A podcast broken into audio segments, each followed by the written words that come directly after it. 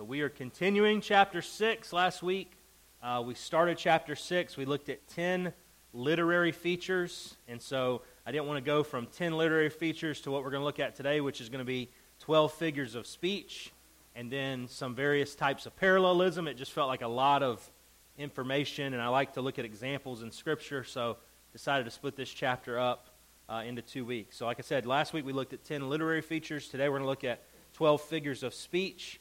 And then at the end, we'll look at some various types of parallelism. So we're still in that observation stage. As we're coming to the text, we're trying to be aware of some of the things in Scripture as God seeks to communicate to us. Um, just like we would read any, any book by any author, we would seek to understand what they're trying to communicate. So, figures of speech, I think I have a slide here. Yeah, and that quote's pretty small on the screen, but I'll read it there. I think, it, is it in your notes, the quote, or did I have to take it out? Okay, I think I took it out because of wanted to keep it to front and back. With a quote from the book about figures of speech, it says, Although figurative language is most often associated with poetry, an observant eye will catch figures of speech throughout all genres and books of the Bible. Did you find any figures of speech in this sentence? What do you think? What was the figure of speech in that first sentence? Did anybody pick it out? It mentioned an, an observant eye. Um, and so that we see that as a figure of speech. Figures of speech are so pervasive in Scripture that readers don't even blink an eye at their use. And then they say, see how difficult it is to avoid Im- imagery and communication. There's another one. We don't blink our eye at it. So a lot of times we can gloss over figures of speech, especially in our culture. We understand what someone's trying to communicate, so we don't even think about it. And then they add, and yet without attentive reading, Many fail to see figurative language for what it is and thereby limit themselves to reading the Bible in black and white rather than in literary color.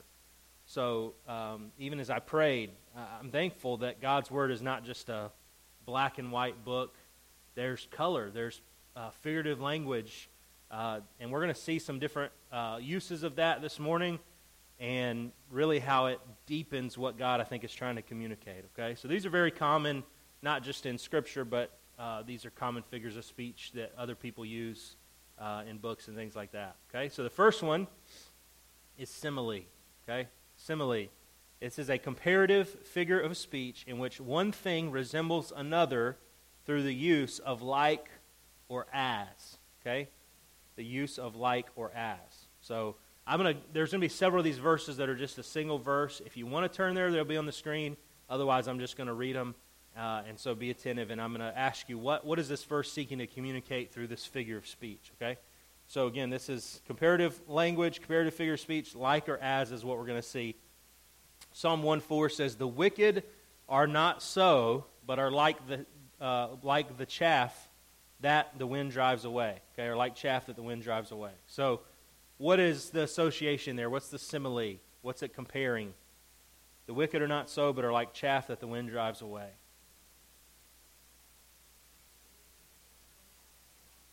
Okay, the wicked are like chaff. And as you say, as we think about what does that mean, chaff is that stuff as you're trying to uh, sift out grain, you would throw it in the air, and the chaff's that stuff that would blow away, right? It's kind of worthless, it's useless. You're separating the seed from the chaff. And so the wicked are like that chaff. There's no foundation, there's no real substance or fruit, okay? So we see that figure of speech communicating this idea, okay? The second one is metaphor. These are probably the two most common for us or two most uh, familiar to us. This is a comparative figure of speech in which resemblance is communi- communicated by a form of the to be verb. Okay? So, an example Psalm 31 3. For you are my rock and my fortress, and for your name's sake you lead me and guide me. So, what is the metaphor there? What is being compared there?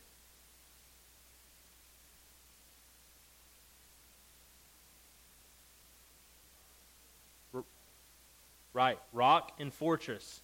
So we see this metaphor. Is God literally a rock? Is he literally a fortress? No, it's a figure of speech. What's it seeking to communicate about God, about his nature? He's solid, he's steadfast, he said. Um, he's where we can run to for security, a refuge, a, a fortress, uh, protection. So you see this use of a metaphor seeking to describe here's who God is. He's our fortress, uh, He's our rock. We can count on Him, we can trust in Him. Okay? The next one, and I might butcher saying some of these hypokatastasis. Okay? This is a comparative figure of speech in which resemblance is communicated through direct naming. Okay? It's going to be more direct naming. Okay? The example is Psalm 22, 12 through 16. So listen carefully. See uh, if you can notice where uh, there's a figure of speech and it's associating uh, a certain image with certain people. Okay? Psalm 22, verse 12. Many bulls encompass me. Strong bulls of Bashan surround me. They open wide their mouths at me like a ravening and roaring lion. I am poured out like water, and all my bones are out of joint. My heart is like wax that is melted within my breast. My strength is dried up like a potsherd, and my tongue sticks to my jaws. You lay me in the dust of death, for dogs encompass me. A company of evildoers encircles me. They have pierced my hands and feet. So, what is the. Uh, I'll, I'll, make it a little easier. Um, what, what, is, what are some words or some uh, images that the author is using for the wicked? Did you catch any of them? Okay, they encompass, but what did he say encompasses them? Did you catch it?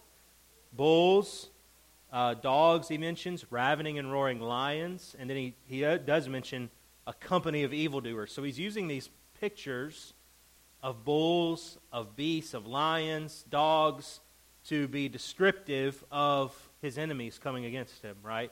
Many bulls encompass me. Bulls of Bashan, which was a very, these were bulls that were very well known in that uh, area.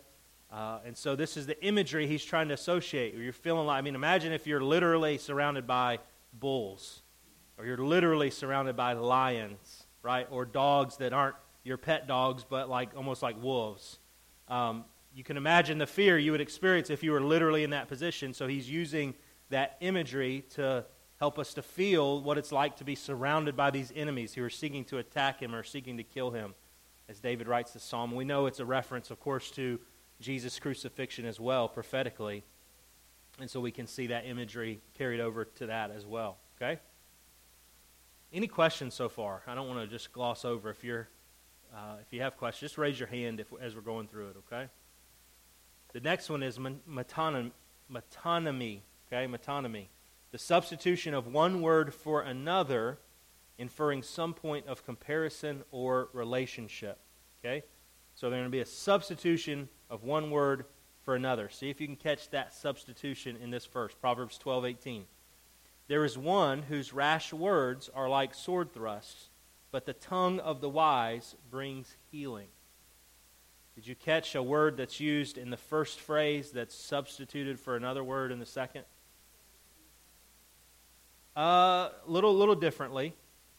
The, the, yeah, let me read it again. There is one whose rash words are like sword thrusts, but the tongue of the wise brings healing. What were you saying? Uh, not quite, I don't think. Not rash. A little more basic. So you got one tongue, right? The first one's just words, right? One who's rash words, and then in the next phrase it says the tongue, right? Which when we're, when we're referencing the tongue, we're referencing someone's words. So it's just a way of replacing, substituting words with tongue. Yes?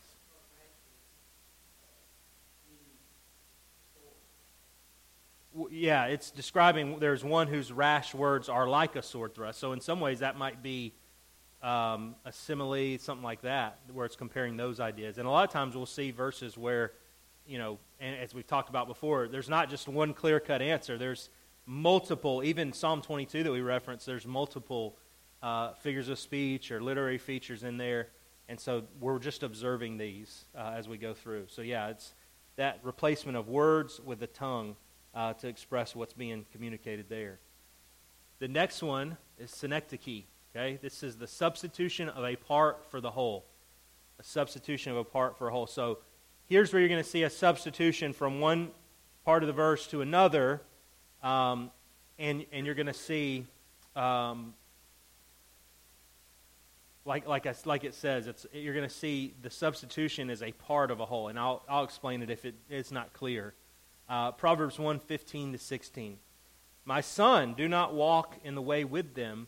Hold back your foot from their paths. Anybody catch it? Again, this is kind of a, I wouldn't say complicated, but it's maybe not as easily noticeable. Yes, there you go. You got it, Bob. So when he says, hold back your foot from their paths, well, as long as my foot doesn't go, it's okay. The rest of my body, no, it's, it's substituting your walk, right? My son, do not walk in the way. Keep your foot back. It's a part of your whole body, it's a part of your walk. And so it's used as a figure of speech to explain, yeah, this is keeping your foot back is a way of saying don't walk, don't go that way, right? So the author's seeking to communicate just in poetic language, don't go the path of the wicked, okay? All right, these will get a little easier here. Personification, okay? This is ascribing human characteristics to inanimate objects or animals, okay? Ascribing human characteristics to inanimate objects or animals. So Isaiah 55, 12. See, uh, this is pretty, pretty easy. You'll get this. And really, the whole verse is just personification. For you shall go out in joy and be led forth in peace. The mountains and the hills before you shall break forth into singing, and all the trees of the field shall clap their hands. So, what's being personified there? Mountains, hills, trees. Do mountains actually sing? Not unless Julie Andrews is up there singing The Hills Are Alive with the sound of music. But anyway, um, yeah, they're, they're singing. The trees are clapping their hands. It's a poetic way of communicating um, just this joy that they're going to ha- go be led forth in. Okay. The next one is anthropomorphism. Okay, this is very similar, but this is ascribing human characteristics to God. Ascribing human characteristics to God. Anthro, man, right? And then morphism, changing. So we're giving human characteristics to God. Psalm 8 3. So see if you catch it here. What, what is being ascribed to God? Which human characteristic? Uh, Psalm 8:3 When I look at your heavens, the work of your fingers, the moon and the stars which you have set in place. And it goes on, what is man that you are mindful of him, right? But what is the uh, what is the human characteristic given to God in that verse? Fingers, right? When I look at the heavens, the work of your fingers, right? Does God literally have fingers? Well, in the sense of Jesus being God in human flesh and having a body, yes. But when we think about that imagery, it's not literal, it's more talking about the work of his hands, the work of what he's done. Even saying the work of his hands is a way of anthropomorphizing God. Okay? Any questions about that before we move on to the next one? We're running through them kind of quickly, so if you have a question, don't hesitate. Okay? The next one is zoomorphism. This is ascribing an- animal characteristics to God. Okay? Describing animal characteristics to God. So look at, uh, listen out for this Psalm 91 4. He will cover you with his pinions, and under his wings you will find refuge. His faithfulness is a shield and buckler. So, what are the animal characteristics ascribed to God in that verse? Pinions and wings. Pinions are, I think, like the feathers of the bird, right? Um, so, does God literally have wings? No, it's just describing, it's the picture of an animal bringing its young, protecting with their wings, okay? It's used as a picture for us to understand God's protection. And then it even uses another descriptor of God. He's a shield and buckler, okay? So we can see that, that, uh, that metaphor there. Okay? A couple more. Euphemism. This is the substitution of an inoffensive word for a more offensive one. Okay? So see if you catch it here. What is the word being replaced uh, that's less offensive than the original word? Luke 8:52. And all were weeping and mourning for her, but he said, "Do not weep, for she is not dead, but sleeping." So what's the substitution for of it? What, what's the more or the less offensive word? Sleeping, right? To describe death. There's other passages that talk to um, you know, Paul and I think it's maybe First Thessalonians says we will not all sleep, and he's not talking about actually sleeping, but death. It's a little bit of a way of softening the blow, um, given that imagery of sleep. Okay. The next one is hyperbole. This is a deliberate exaggeration used to communicate a point. Deliberate exaggeration used to communicate a point. Um, Matthew 18 9. All right? If your eye causes you to sin, tear it out and throw it away. It's better for you to enter life with one eye than with two eyes to be thrown into the hell of fire. Okay? So, what's the hyperbole there? Yeah, tear. I mean, I don't think Jesus is, although there is some truth to it would be better to literally pull your eye out if it's causing you to sin.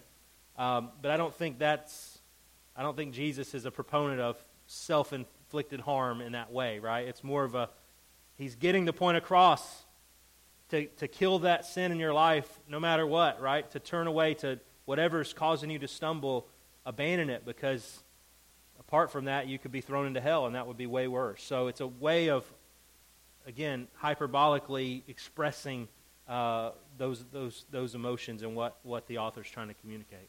Any questions about that? All right, the next one is uh, one of my favorites um, sarcasm, all right? And an indirect form of a ridicule expressed as a compliment. So, believe it or not, there's sarcasm throughout Scripture. In a couple places, I gave two examples because this is probably one of my favorites. The first one's Job 12, 1 through 4. Okay, so here we see Job using sarcasm. So see if you can catch what's the phrase Job uses that's, that's sarcastic, okay? This is when, of course, just the context Job has suffered incredible loss. His friends have come to him to say, You're in sin. That's why God's doing this to you. You know, they're all just accusing him of sin. And so here's one of his responses to his friends. It says, Then Job answered and said, No doubt, you are the people, and wisdom will die with you. But I have understanding as well as you. I am not inferior to you. Who does not know such things as these? I'm a laughing stock to my friends. I who called to God, and he answered me, A just and blameless man am a laughing stock. So, what's the sarcastic phrase or phrases you captured in there? Yes, right? You guys are the people of God, right? Uh, w- wisdom will die with you. Just basically saying, you guys are just peak. You guys are so wise. You're so, and he's being sarcastic about it, right? As though, you know, they're right and he's wrong. But then he's then he's using that sarcasm to say, I've got wisdom too, and to, to defend himself. Okay. So we might expect sarcasm with someone like Job, but do you realize God uses sarcasm as well in Job 38 5? Again, the context throughout the book of Job, he's lost uh, everything. His friends are accusing him that uh, he sinned against God and he's being judged for that. He's defended himself, and he's even really become sort of uh, angry or questioning of God uh, because of his loss. And he even says at some point in the book of Job, when I see God, I'm going to I'm to put him on the trial. I'm going to ask him why he's doing this because it's not because of sin. Well, what happens when God finally comes on the scene? He's the one asking the questions, and Job's the one silent and listening. And so in Job 38 5, which I believe this is part of, we're, it works out this way sometimes. I think we're doing part of this for our call to worship today. But here's God responding to Job, and catch the sarcasm here. Where were you when I laid the foundation of the earth? Tell me if you have understanding. Who determined its measurements? Surely you know, or who stretched the line upon it? So, what was the main phrase we see as sarcasm there as God questions Job? Surely you know, right? You know everything, right? Where was, where was I when I laid the foundations of, uh, where were you when I laid the foundations of the earth? Where, you know, where were you when all this happened? You know, you seem to know everything, right? It's a sarcasm. So Job used that against his friends to say, well, you guys seem so wise, but he's doing it sarcastically, and God does that to him. And there's actually I think, another verse there in Job 38 where we see that sarcasm again. Um, so, what are these verses? What is this sarcasm seeking to communicate?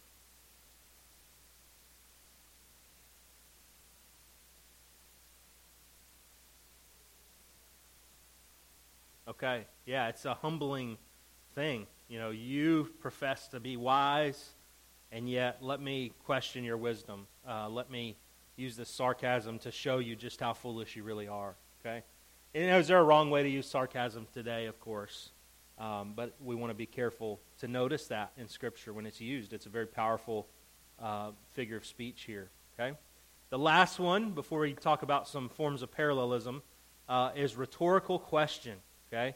Rhetorical question. This is the use of a question to make a statement where a response is never intended. And we could read really all of Job 38, 39, 40, and I think 41 are all God asking basically rhetorical questions that Job never answers, that were really never intended to answer because Job couldn't answer them.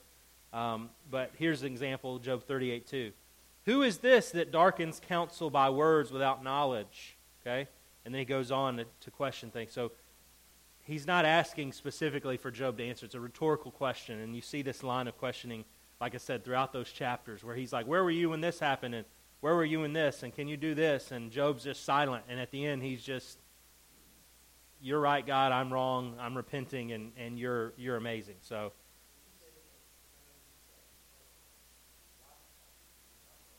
Mm-hmm. Yeah. Who is this that darkens counsel by words without knowledge? It's yeah, there's some sarcasm I think there. Yeah. Right. Right. So yeah, absolutely. And this is why we want to part of trying to understand these various figures of speech is so we'll be able to identify them. So as we come to scripture, we're not just going to gloss over them. We're going to stop and pause and say, "Oh, this looks like a figure of speech." And, and like you said, there may be per- verses, there may be even a single phrase where there's a couple types of figures of speech, and that helps us to observe that so we can understand what the author's trying to communicate. Joseph.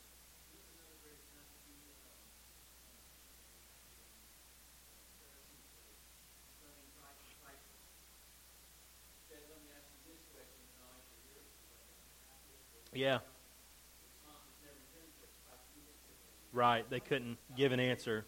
Yeah, that's a good example as well. And we see these rhetorical questions really throughout Scripture. I think we even talked about it last week with, um, with Romans 6, where he says, What shall we say then? Shall we continue in sin that grace may abound? And then he answers himself, God forbid. May it never happen. Okay? So these are, these are very uh, prevalent throughout Scripture. Okay? So those are the 12 figures of speech to be aware of as we're observing Scripture. The last little bit I want to touch on is parallelism, and we're going to look at very quickly five uh, forms of parallelism. And parallelism is the practice of balancing lines of poetry through a correspondence of words or ideas. Okay, so these are typically found uh, in poetic sections of Scripture. We're going to look at one example that's um, in more of a prophetic uh, passage, but these are something especially in poetry to be aware of. Okay, parallelism. So, um, let me read a quick quote about uh, from the book about parallelism. It says essentially both lines are working together to communicate a single contextually unified idea. So what we're going to see is two lines of poetry. They're both seeking to communicate the same idea, so they're parallel in that way, but sometimes there's different forms of this parallelism to communicate that idea, okay? This is the essence of parallelism. The second line is, isn't saying anything that wasn't essentially stated in the first. In all cases of parallelism, the second line corresponds to the first.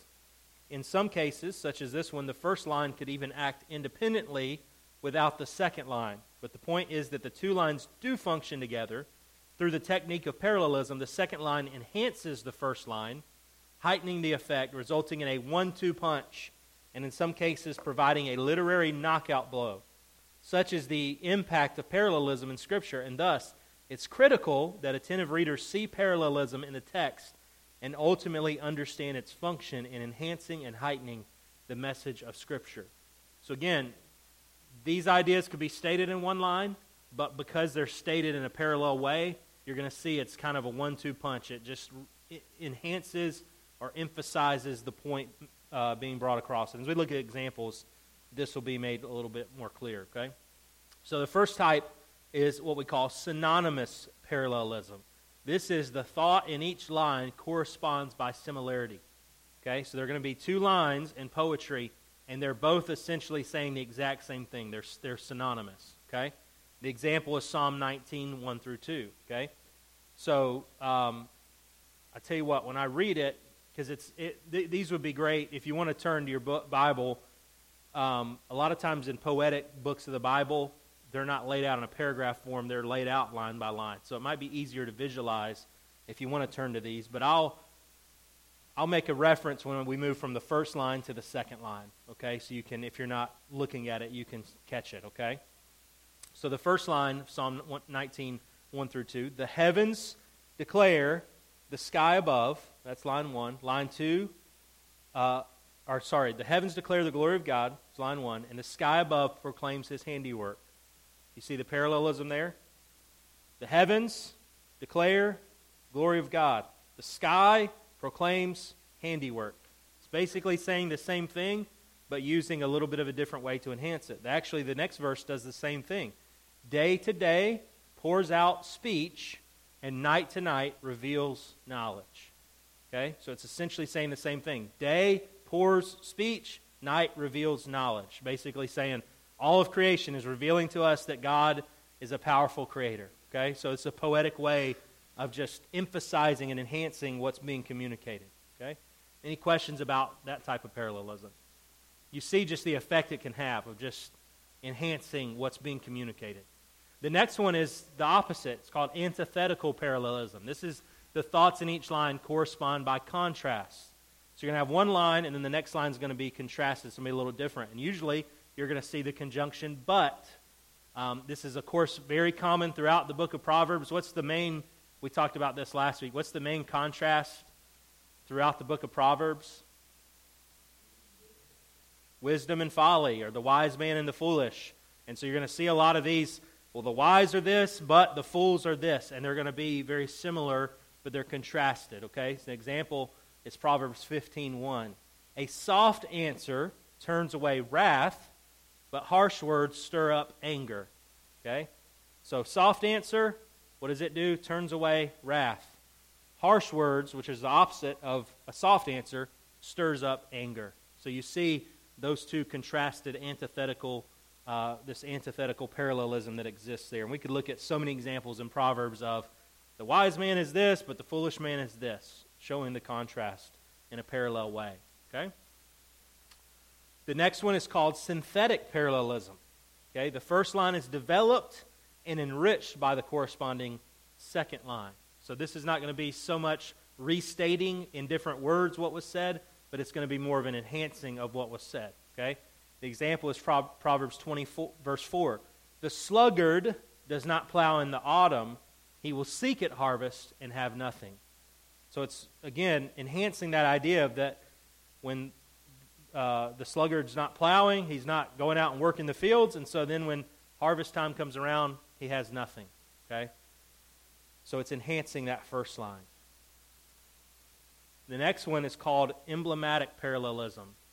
I think I spelled that wrong. I think it's supposed to be emblematic with a B and not emblematic uh, as it has on the screen.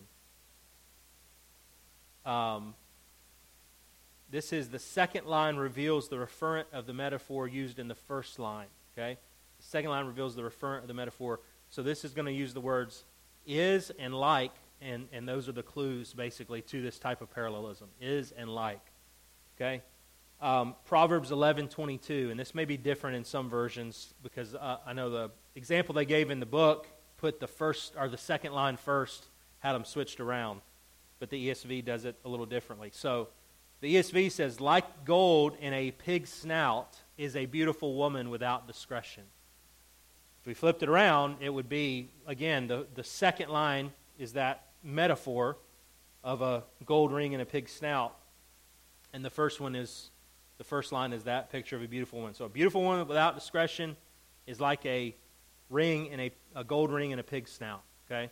So you see that parallelism, but it's a metaphor um, discre- explaining how the woman's discretion, lack of discretion, um, what it's like. It's a metaphor of that, okay? The last one is climactic parallelism. Okay? This is a portion of the first line is used in the second line, and the second line adds to it. So this is going to be, um, again, climactic. It's going to be building. So there's going to be the form of parallelism where it's it's building, it's reiterating, but it's building upon it. And like you see there on the screen, there, these are very, uh, and it's supposed to say these are common in prophetic oracles. Okay? These are very common in prophetic oracles where God's trying to really get the point across that judgment's coming or this is what's going to happen. So the example is Amos 3:15. I will strike the winter house along with the summer house, and the houses of ivory shall perish, perish, and the great houses shall come to an end, declares the Lord. So you can see that climax that's uh, existing throughout that. So winter houses are gone, summer houses, houses of ivory, great houses. So it's building just to communicate judgment that's coming, right? If they don't turn from their sin. All right? Um, any questions about these? Either parallelism or figures of speech. I know it's been a lot of information. We've just walked through it. These are more meant to help you as you read Scripture to identify these figures of speech. Even if you're not sure exactly what category they fit under, at least being familiar with, okay, that's what's seeking to be communicated. Like I said, sometimes we read Scripture and we're so used to figures of speech, we just read right over them and don't see the significance of them. So as we're in this observation stage of just reading the Word, uh, laying everything out on the table, these are good things to be observant of so that as we move to that interpretation stage, we can start to maybe dive in a little deeper to what is that figure of speech seeking to communicate. Okay? So these are not exhaustive either. There may be other literary features, figures of speech, parallelism that's not specifically laid out in the book. And then uh, they give an example of a few. Additional items to look for may, be, may include word lists, pairings, prepositions, pronouns, cause and effect, and imperatives. So there's many more. This is not exhaustive, but the key is as you're studying, as you're reading something, stop and say, well, what, what is that? Why is it said that way? And what is the author trying to communicate? And you can set it aside so that when you move to that next step, now I'm going to study exactly what, what is being communicated there. Okay?